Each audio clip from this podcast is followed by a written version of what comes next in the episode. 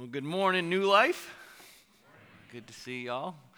If you're a little, if you got a crossword puzzle, be paying attention to that crossword puzzle. See if you can fill in the blanks. I did it earlier this week, and it's based on my sermon, so I was able to do it. So hopefully you guys can do it as well. But pay attention. Pay attention. I think you'll be able to get it. So we are three weeks into 2023, this new year. How are you doing on your resolutions? Sticking to them? Okay. I, hopefully. Uh, I didn't make any, so uh, I guess I'm doing pretty good, pretty good. But if you are like the millions of Americans that have decided this is the year you're going to get in shape, lose those extra pounds, perhaps you can relate to the middle aged man who recently emailed his pastor this. Hey, Larry, I know it's the beginning of a new year, but if you're going to preach on New Year's resolutions, please be advised I don't need any more guilt trips. I recently had my annual physical, and my doctor again encouraged me to lose some weight. He told me I should join a gym and participate in some fitness classes. That's what I did. This past week, I gave it my first go. It was torture. For close to an hour, I jumped and kicked and twisted and turned, perspired and panted. But by the time I got my sweatpants on, the class was already over. Yeah, unfortunately, if, if you're going to get in shape this year, it's going to take a little pain. Okay, it's going to make you maybe be a little bit uncomfortable. And the same thing is oftentimes true with us spiritually. In order for us to grow spiritually, it's oftentimes the hard times that God uses to stretch us, to grow us, to help us depend more on Him. And that's what we're going to talk about today as we open up this brand new teaching series based on the book of Second Corinthians, which was a, a letter written to Christians in the first century who were uh, people who were trying to figure out what does it look like to follow Jesus in a world that was constantly running away from him. So let's dig into the text. Chapter 1 of Second Corinthians says this Paul, an apostle of Christ, Jesus by God's will, and Timothy, our brother, to the church of God at Corinth, with all the saints who are throughout Achaia. Grace to you and peace from God our Father and the Lord Jesus Christ. Blessed be the God the, and Father of our Lord Jesus Christ, the Father of mercies and the God of all comfort. He comforts us in all our affliction, so that we may be able to comfort those who are in any kind of affliction through the comfort we ourselves receive from God. For just as the sufferings of Christ overflow to us, so also through Christ our comfort overflows. If we are afflicted, it is for your comfort and salvation. If we are comforted, it is for your comfort, which produces in you patient endurance of the same suffering that we suffer. And our hope for you is firm, because we know that as you share in the sufferings, so you will also share in the comfort. We do not want you to be unaware, brothers and sisters, of the affliction that took place in Asia. We were completely overwhelmed beyond our strength, so that we even despaired of life itself. Indeed, we felt that we had received the sentence of death, so that we would not trust in ourselves, but in God who raises the dead. There's a lot going on here. But the main nugget of truth that I want to extract from the text today and talk with you about today is that God allows us to go through hardship. I hate to say it, but I don't know what 2023 has in store for you. I hope it's the best year that you've had in your life, and yet I imagine, I'm pretty confident that at some point during this year, you will experience some sort of hardship, some sort of affliction, some sort of disappointment. You know, someone's going to get sick, someone we're going to lose somebody, something precious to us. And in the midst of that hardship, in the midst of the pain, we have to ask ourselves so, what is that going to do to our faith? What's that going to do to our relationship with God? You know, for most people, it's pain, it's hardship, it's affliction that causes the most distress to their faith. It's the, the problem of pain, the problem of evil and suffering that causes most people to doubt whether God exists, or maybe He exists and He's just not good, or maybe He doesn't care about us. But something that we see in the text today is that pain and hardship, the storms that we face, are not an indication that God is not there, that God is not good. No, but God uses this as an opportunity to draw us closer to Him and give us an opportunity to shine brighter for Him. My sermon in a sentence is could be summed up in this that following Jesus doesn't take the pain away, following Jesus makes the pain count. It's about three weeks ago now, the Buffalo Bills safety Damar Hamlin laid lifeless on a football field in Cincinnati. For about nine minutes, trainers had to bring him back to life, get his heart to stop, start beating again. Millions of Americans were watching. Saw both football teams take a knee to pray for this young man who they didn't know was, if he was going to make it or not. Millions of people all over the world started praying for Damar. Eventually, his life came back. His heart started pumping again, but he had to fight for many days for his life in that critical care unit in the ICU. His family had to endure this uncertainty. But I saw some pretty cool things happen. You know, the next day I saw on live TV on ESPN an NFL analyst say this I don't know if this is appropriate right now. I don't know if this is appropriate to do, but the Buffalo Bills are an organization that say they believe in prayer, and I think I need to pray right now. And his other his co-hosts were like, "Go for it!" And he just started praying on live TV for Damar. A few days later, when Damar came to in that ICU, started responding, showing signs of improvement. I saw Steve Mariucci on live TV on the NFL, NFL network say that God answers prayer. He says that, that prayer changes things. He started praising God for answered prayer.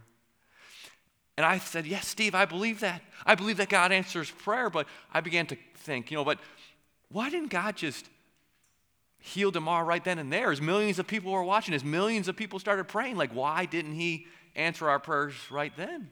Why do you have to fight for his life for several days? Like, why, God? But then I began to think, but, but if Damar wouldn't have, you know, if he would have, if he would have bounced right back off off the turf, would millions of people have been praying that week for him? Would millions of people have gone to their knees to show their dependency on their heavenly Father? I imagine if he would have bounced right back off the turf, most people would have been like, oh, I guess it wasn't that bad of an injury. I guess he probably just got the wind knocked out of him, on with the show, everything is fine. If he wouldn't have had to fight for his life in that hospital bed and millions of people were praying for him. They probably wouldn't have raised about $9 million for his charity, a charity that he had set a goal of $2,500 for. Right? The, the generosity, the, over, the overflowing. I don't know. I don't understand exactly why God uh, allows us to go through pain and suffering. I don't know exactly why He answers some prayers and, and not others, but I do know that God is a God who's able to take evil, pain, and suffering and to bring good from it. And we see that in Damar's story. We got to see it in the last game of the season when the Buffalo Bills took on the New England Patriots a few days later. He was still in his hospital bed, but he tweeted this. He says, Hey, I wish I could be out there with my brothers today. Can't be, but he says, God is using me in a different way today. He said, Go love somebody today. Yes, God is able to bring good from our storms, from our pain. And the good news is, or the bad news is, depending on how you see it, you don't have to go looking for pain and suffering okay? It's just going to come your way this year. The first minister I ever worked underneath is a guy named Brett Cockrell. He planted a church in Buffalo and got to serve with him. And he would tell our church friends, there are only three places you can be in life. He says there are three places you can be. You can either be heading into a storm, sitting in the middle of a storm, or heading out of a storm. Okay, those are the only three places you can be in life. And I said, yeah, actually, that's true of the Apostle Paul, the author of this letter, right? You, you read his story in the book of Acts and you see him coming to faith. Why? Because God blinds him, right? He takes away his sight. That's his come to Jesus moment, this physical affliction he can't even see. But that got his attention. All of a sudden, now he starts following Jesus, and then all of a sudden, nobody wants to have anything to do with him. He's ostracized. Not even the Christians want anything to do with him at the beginning. And eventually they adopt him into their family. Eventually he starts preaching about Jesus. And what does that lead to? Persecution. It leads to beatings. It leads to storm after storm after storm, sitting in jail cells. See, the apostle Paul was well acquainted with the words of Jesus in Matthew chapter 5 that say this You're blessed when you're at the end of your rope.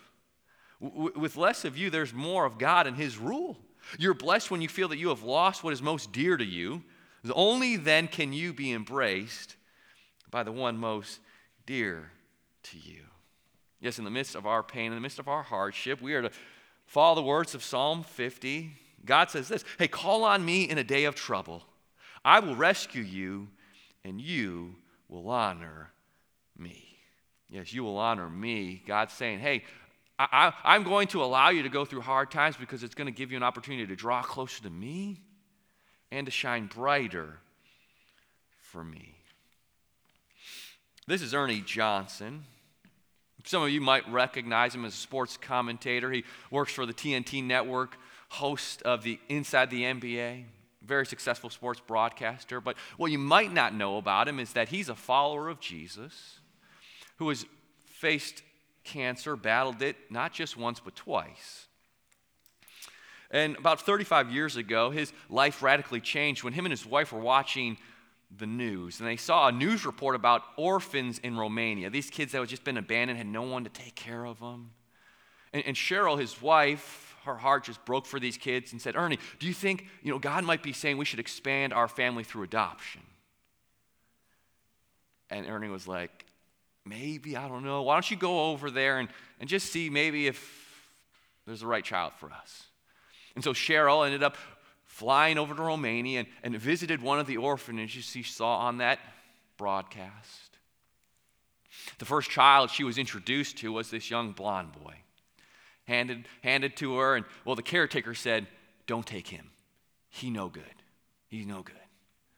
But, all throughout the week, as she met other children, she couldn't get the, the thought and the image of this young boy's face out of her mind. She's kind of it's like she's like, I know this got to be this has got to be the one for us. And so later that week, as she was getting ready to return back home, she called Ernie and said, Hey, Ernie, I think I found the one. He is way too much for us to handle, but I can't imagine living the rest of my life wondering whatever happened to that, that blonde boy from Romania. He was three years old, he couldn't talk. He could just make some undiscernible noises. He was clearly physically, mentally handicapped. And yet Ernie said, We'll bring him home. Bring him home. And so Cheryl brought him home and they adopted him, gave him the name Michael. Several years later, Michael was diagnosed with uh, Duchenne muscular dystrophy, a disease that attacks every muscle and fiber in your body, renders you pretty much paralyzed. And so by the time he was in high school, the only way Michael could get around was through his motorized wheelchair.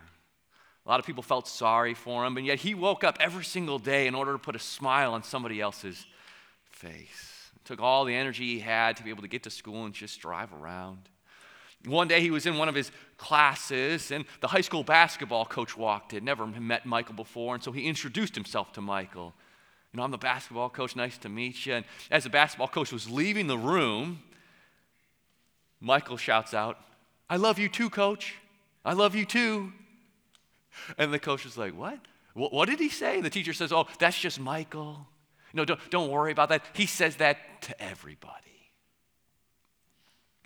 Well, the coach was so moved by Michael's kindness that he went to the office. He didn't know who Michael's dad was, but he, he looked up his home phone number and called up his dad and said, Hey, hey, Ernie, Mr. Johnson, could, could Michael be on the basketball team?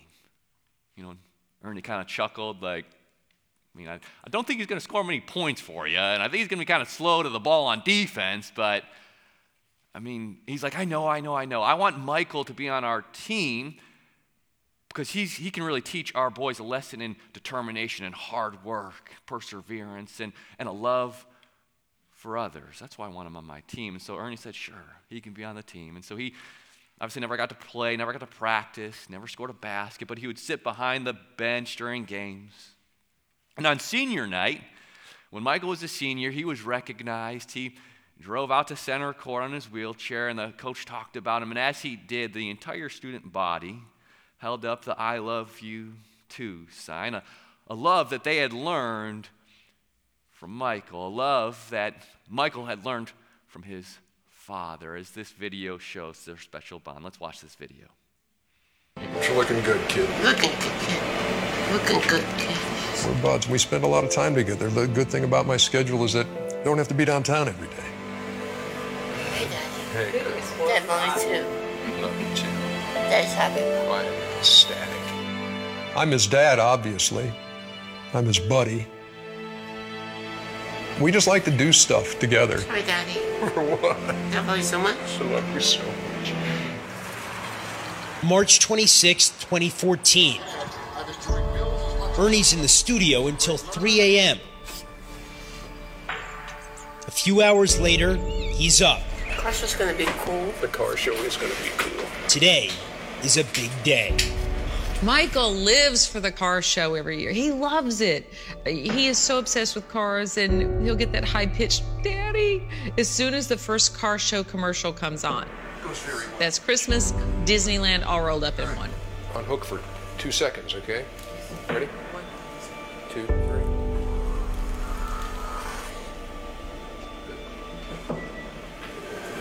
You're the greatest, man. You're great, man. You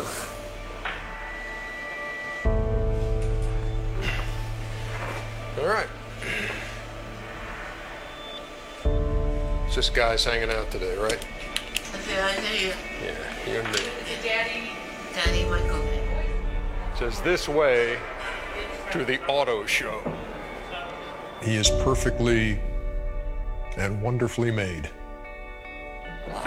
Toyota. Toyota? Yeah, Toyota. Yes. Toyota's right there. Right Here we go. Toyota. Look at that. Yes. Yes. That one smells real new. That smell well new. Look.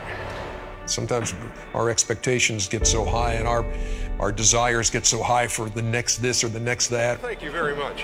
Hey Michael, here we go. Michael, here we go. Inside. A Honda C wheel. You give Michael a car magazine or laminate a picture for him and he's like, I hit the lottery. You like it, this? Cigar Daddy's? Yeah. Cigar Daddy's car, yeah.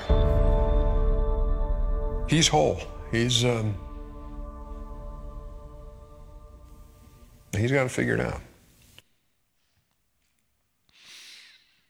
Yeah, Er- Ernie's, you know, an accomplished journalist, but he says that's that's my boy, that's my son. I'm going to take care of him. I'm going to love him.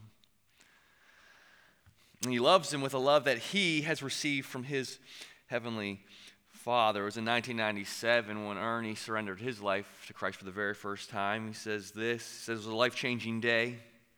Only at that moment was I able, from that point on in my life, to switch from having a me-centered life to a God centered life. And that life change helped Ernie start living by this motto. Ernie says, This is his life motto. He says, Trust God, period. That's the, that's the motto he lives by. Trust God, period. Ernie says, I, I trust God when the diagnosis is in my favor and when it's not. He says, I trust God when, when He gives and when He takes away, like when Michael passed away. Uh, a little over a year ago, but not before, teaching the world around him about the love of our Heavenly Father. Ernie says that he trusts God, period, because it's only God. He says it's only God who will take a orphan from Romania whose caretakers say is no good and connect him with a basketball coach in Georgia who's looking to teach his players about hard work and determination and about love for others and ends up teaching a whole student body about that kind of love. Ernie says it's only God who does that. Only God that the, the God that in our text, verse 3 says is the Father of mercies. Yes, the Father of mercies, the, the Father who loved us so much he would send his Son to this foreign world to adopt us, no good sinners, into his family. The God of all comfort who comforts us in our affliction so that we may be able to comfort those who are in any kind of affliction through the comfort we ourselves receive from God. This is Wally Simmons. Some of you may recognize him. He's on our greeting team at our Chantilly campus. He's also the leader of our Celebrate Recovery ministry. I asked Wally if I could share some of his story this morning. He said, Sure, as long as you tell people about Celebrate Recovery. This, this group of people, we're a community of people that are helping each other find healing from our hurts, our hangups, our bad habits. We meet every Friday night at, at the end zone in Chantilly. So Wally's on our greeting team. He's also our leader of our Celebrate Recovery Ministry, and he is every day of the week the safety manager of Fairfax County. The safety manager for Fairfax County. So he is a busy guy. Okay, he's a busy guy. Got a lot on his plate. And yet, what you'll find him doing on nights and weekends is calling people who are hurting, people that he's, he's walking with through the 12 steps of recovery. I get to serve underneath his leadership in, in CR. And there are days when I'm like, I don't know if I've got anything good to offer. I'm tired. This is, this is draining my energy. And yet I think about Wally. You know, during, during the pandemic, he had to walk every single new person. If you wanted to come to Celebrate Recovery, you need to do what's called discovering CR, kind of like an orientation to CR. He would normally do that on a Friday night in person, but we were all virtual, all on Zoom. He had to do it with every single person one on one. And yet he did it joyfully. It was never a burden to him. I asked him, he says, I love doing this. And the reason why it's such a, a joy to him to, to help hurting people is because he knows what it's like. He knows what it's like. He knows what it's like. He's a wounded warrior. He knows what it's like to battle addictions and to fail. He knows what it's like to raise a child and not get it right all the time. He, he knows what it's like to go through the heartbreak of divorce. And so now his heart breaks for people that are going through those hardships. And he's got an empathy that he wouldn't have if he wouldn't have gone through that pain himself. There are some Friday nights when people come up to me and they share what they're going through, they share the burden that they're carrying. And it's hard for me to relate because I've not gone through it. I have, nothing, I have no words of wisdom to share with them, and so I just say, hey, I'm sorry. And can we, can we pray about that? And we pray. And then I say, hey, have you, have you shared that with Wally? Have you shared that with Wally? Because he have a wisdom that I don't have. And most of the time, they take me up on the offer, and they do. And they receive great comfort from him because through his hurt, God has taught him how to be a comfort to others. He is learning not to, to waste a hurt. And Wally would tell you that following Jesus doesn't take the pain away, but following Jesus makes the pain count as it increases your empathy for others and it teaches you how to help people. You know the words to share and not to share, you know when to show up and when not to show up. That's why verse 5 continues saying this For just as the sufferings of Christ overflow to us, so also through Christ our comfort overflows. How can our comfort overflow to others? Well, it, it first means we need to set our eyes on Jesus. We need to look to Him and what He has gone through on the cross for us. We need to look to Him and His sufferings. I mean, just think about it this way.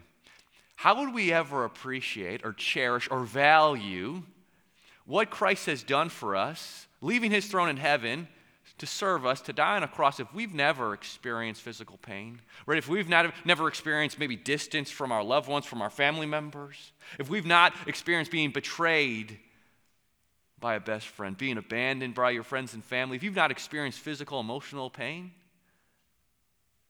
how could we ever value what Jesus has done for us on the cross? How could we ever cherish it? And so, in the midst of our pain, in the midst of our hardship, in the midst of our storms, we need to set our eyes on Jesus and say, Thank you, Jesus. Thank you, Jesus, that you would endure what I am going through and so much more to bring me back to you, to adopt me into your family. And, and, the reason why we know that Jesus endured this pain for us is because even though he didn't write any books of his own, his first followers, Jesus, they, they follow in his footsteps of suffering. They went through storms and they didn't say, oh, I guess is an indication that we've followed the wrong God, we, we followed the wrong Messiah. No, they said, our, our Savior, He suffered for us, and so we are going to endure hardship for Him. And we're going to use an opportunity for God to draw us closer to Him and shine brighter for him. And that's why when Emperor Nero, the Roman emperor, started dipping Christians in lighter fluid and, and lighting them on fire to illuminate his gardens at night, Christians didn't fall back. They didn't say, We didn't sign up for this. But they endured that hardship, and because of it, the, the, the watching world said there is something different about these people. There is something to their faith. And Christianity began to spread. And when, and when famines began to strike the Roman world, it was Christians who were first to the plate to take up offerings to feed hungry people. Why? Because they said, We have been fed by the bread from heaven and we can't keep it to ourselves. And when pandemics swept across the Roman world and, and everyone else fled to the countryside, it was Christians who fled to the cities, to people who were hurting, to people who were sick, and there was Christians who went and nursed people back to health with the message that we have been healed by the great physician. We've been healed by the great physician, and you can receive this healing ourselves because we're not afraid of what awaits us on the other side of death. And because they took this message of Jesus to hurting people, because they took the comfort they had received and shared it with others, Christianity began to spread and eventually got to you and me. These early Christians, they received comfort from their Heavenly Father and they shared it with the world around them. Kind of like our friend Gail Toth. Gail Toth is a new lifer. Back in 1996, she received the words that no parent ever wants to hear. Her two year old daughter, Jennifer, was diagnosed with cancer. Fortunately, through treatment and through a lot of prayer, Jennifer beat that cancer. And, and, the, shortly after her last chemotherapy treatment, she and her family, Gail took her family, Jennifer and her rest of her family, to a camp in Maine called Camp Sunshine. It's the only camp in the United States that offers free retreats for families that have children with life threatening illnesses. And so they went and they spent a week up there and they were just refreshed, they were encouraged. And they came back home, and Gail said, We can't keep this comfort to ourselves. The comfort we have received, we need to share with others. And so they've gone back every single year to Camp Sunshine, not as campers, but as volunteers to share the comfort they receive with people who are now facing the battle that they once faced. And 15 years ago, Gail said, I want to do more. I want to do more than just volunteer my time. I want to raise money for Camp Sunshine. And so she organized the Virginia Polar Dip. It's a charity event where uh, you raise money, you get people to, to support you as you pledge to jump into freezing cold Lake Anne in Reston in February. I'd actually never heard of it until several weeks ago when Gail emailed me inviting me to do it and organize a team to do it. And I thought, you're asking a kid from Buffalo to jump in a lake in February in Virginia? Might as well be a hot tub. Of course I'm going to do it. So if anyone wants to join me, okay, you can join my team. You can join my team. You can email me, Sean C at newlife.church. You can join my team or you contribute to the cause you want to contribute. Well, we're raising money to help people receive comfort, the comfort that Gail and her family has received. One really cool story, students, is you know, Jennifer, she was two when she experienced that cancer.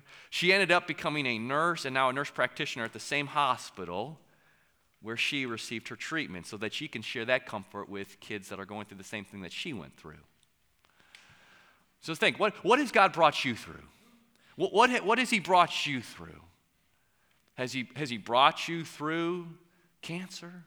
Some sickness?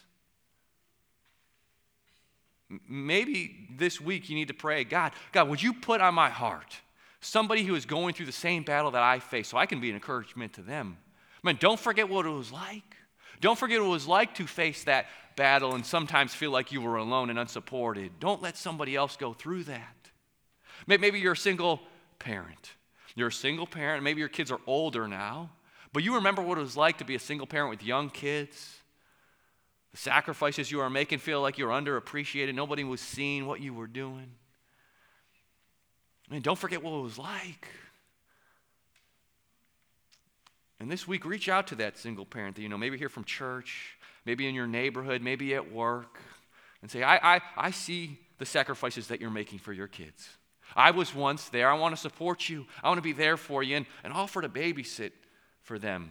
Do what you wish someone had done for you or what someone did do for you that gave you great comfort.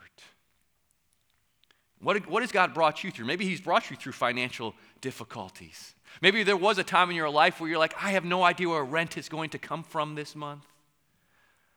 But He's brought you through that. Maybe God's saying, Hey, I want you to now serve people who are in those situations through our passion for community ministry, a ministry that helps people who are transitioning out of homelessness into permanent housing. What has God brought you through? Has He brought you through a divorce? Has He brought you through infidelity? Has He brought you through an addiction?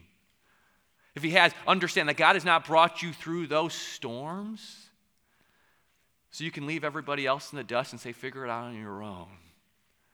No, He's brought you through those storms so that you can be a comfort, you can be a source of hope and wisdom to those who are facing those battles today.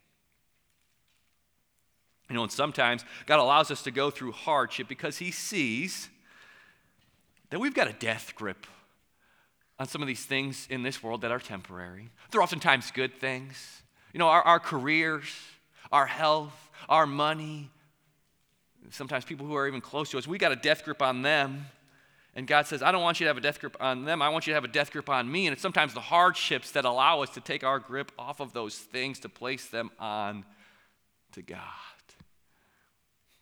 That's why verse 8 continues saying this say, We do not want you to be unaware, brothers and sisters, of our affliction that took place in Asia. We were completely overwhelmed beyond our strength, so that we even despaired of life itself. Indeed, we felt that we had received the sentence of death, so that we would not trust in ourselves, but in God who raises the dead. Have you ever been there? Ever gone through those seasons where it took all the energy you had to get out of bed in the morning? The Apostle Paul knows what it's like. Right? All the energy you have just to get on with your day. The, the Apostle Paul, he's talking about facing the sentence of death, despair even of life itself. What is he describing? He's describing depression, not wanting to go on.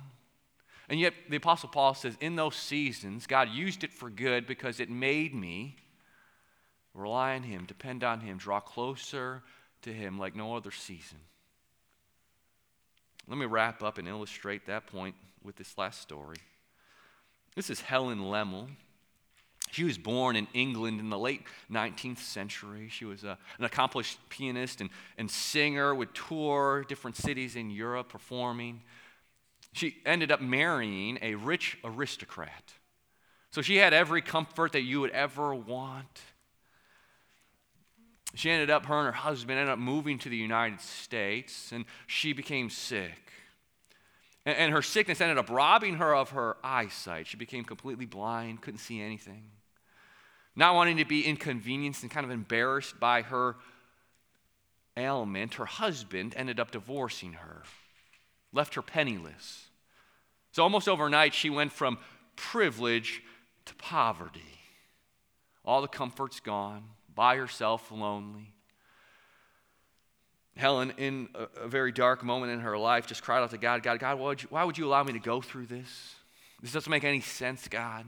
And yet she, she sensed that the Holy Spirit was telling her in that moment, Helen, yes, you may have lost your ability to see, but you haven't lost your ability to sing.